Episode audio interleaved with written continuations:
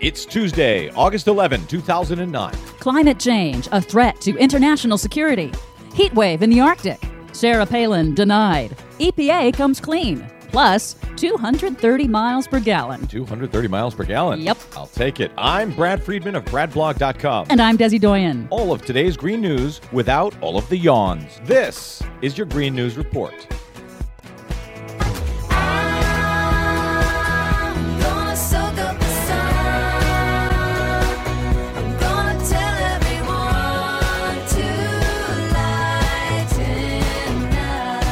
Lot going on for the middle of summer, Desi Doyen. What do we have today? Well, climate change is a critical national security issue, according to a front page story in last Sunday's New York Times that was promptly ignored by the corporate broadcast media. Recent war games and intelligence studies from the Department of Defense conclude that rising global temperatures could lead to widespread drought, water shortages, crop failure, and mass migration over the next 20 to 30 years. These, along with an expected increase in extreme weather events, will stress and possibly destabilize already vulnerable nations. It's not the first time the latest conclusions build on many previous studies from the military that were also ignored by corporate media, like the National Intelligence Council last year, which stated that climate change is by itself a threat multiplier with significant geopolitical impacts around the world. So we're talking about serious uh, security threats, serious problems that the military sees that they're trying to warn about being ignored by the corporate media yet again? Yet again, see, the military strategists are warning that regions like the Middle East and sub Saharan Africa are exceptionally vulnerable to destabilization, and that could possibly require that the U.S. have a humanitarian or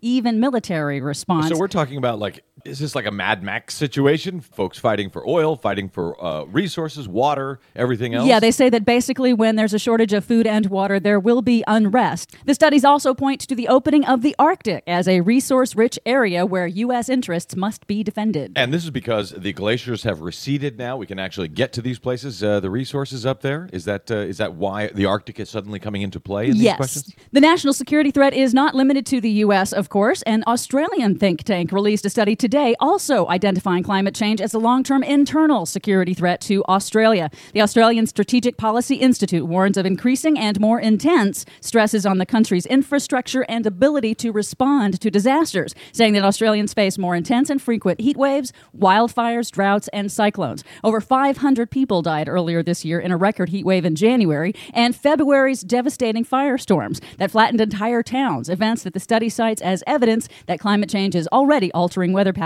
down under faster than So predicted. you didn't just throw that in because I mentioned Mad Max, did you? No, You I didn't. in That was already yeah, Okay. that's already happening.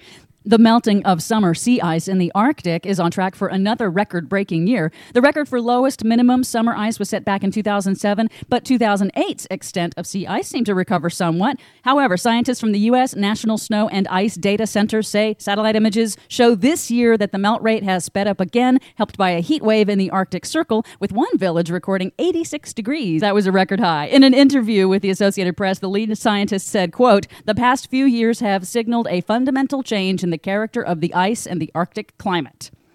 The loss of sea ice in the Arctic is mirrored by the loss of glacier ice in the United States. The U.S. Geological Survey last week released a study of three benchmark glaciers, the most comprehensive so far. They're called benchmark because they are representative of the thousands of glaciers that are already around the United States.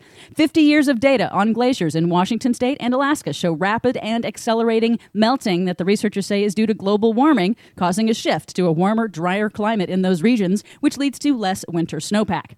Less precipitation and faster melting has caused the South Cascade Glacier in Washington state to shrink by half over 50 years, and the melt rate is increasing over the last 20 years. The Alaska legislature yesterday narrowly voted to override former Governor Sarah Palin's veto of some federal stimulus funds. Palin, along with other Republican governors, had initially turned down those stimulus funds. She eventually accepted all but 28 million targeted for energy efficiency projects in the state on ideological grounds, citing unacceptable strings attached that might obligate Alaska to adopt federal building codes, which the Department of Energy flatly denied. According to the New York Times, the 28 million can be used for anything related to energy efficiency, including weatherization of homes. Alaska is rich in oil and gas, but residents pay the highest energy costs in the nation. Environmental Protection Agency Administrator Lisa Jackson issued an unusual memo on Friday instructing EPA employees to fully cooperate with internal auditors investigating the agency. That's a complete reversal of Bush administration policy. Jackson ordered management not to obstruct the free flow of information or otherwise attempt to control or influence the audit process. The Bush administration policy explicitly forbade employees from speaking with investigators or otherwise cooperating with required Speaking audits with investigators agency. from the Inspector General's office, right? Right. So she had to issue a memo because you had a standing rule from the last administration saying don't talk to these uh, independent government investigators, correct? Yep, that's what they had to do. They had to issue a memo to change that rule. Unbelievable. General Motors today announced the mileage rating for its electric vehicle, the Chevy Volt. Based on draft guidelines from the EPA, GM says the Chevy Volt will get 230 miles per gallon in city driving. The Volt is primarily an electric vehicle with a 40 mile range on battery alone, with a small gasoline engine on board that will help extend and recharge the battery beyond that. 230 miles per gallon. Now we're talking. Have any thoughts on that or anything else we talk about today? Drop us a line. Green News at bradblog.com. Otherwise, check out our blog, greennews.bradblog.com. I'm Brad Friedman. And I'm Desi Doyen. And this has been your Green News Report.